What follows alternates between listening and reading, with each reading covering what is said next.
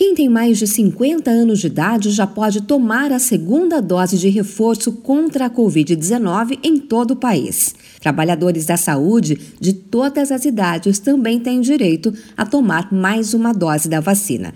A regra consta em duas portarias que foram publicadas pelo Ministério da Saúde.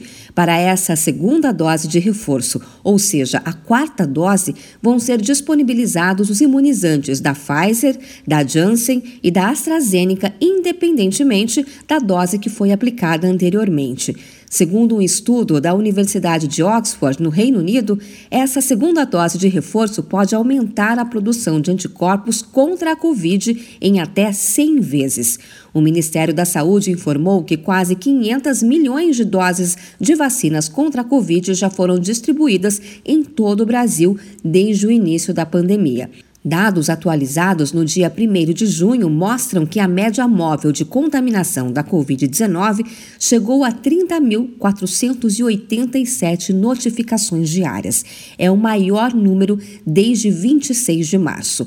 Os dados são do painel Monitora Covid-19 da Fundação Oswaldo Cruz, a Fiocruz. Na semana anterior, em 25 de maio, a média era de 14.970, menos da metade do registrado atualmente. O pesquisador da Fiocruz, Leonardo Bastos, atribui a alta de casos ao frio que tomou conta de grande parte do país em maio, associado ao relaxamento das medidas de prevenção, como o uso de máscaras.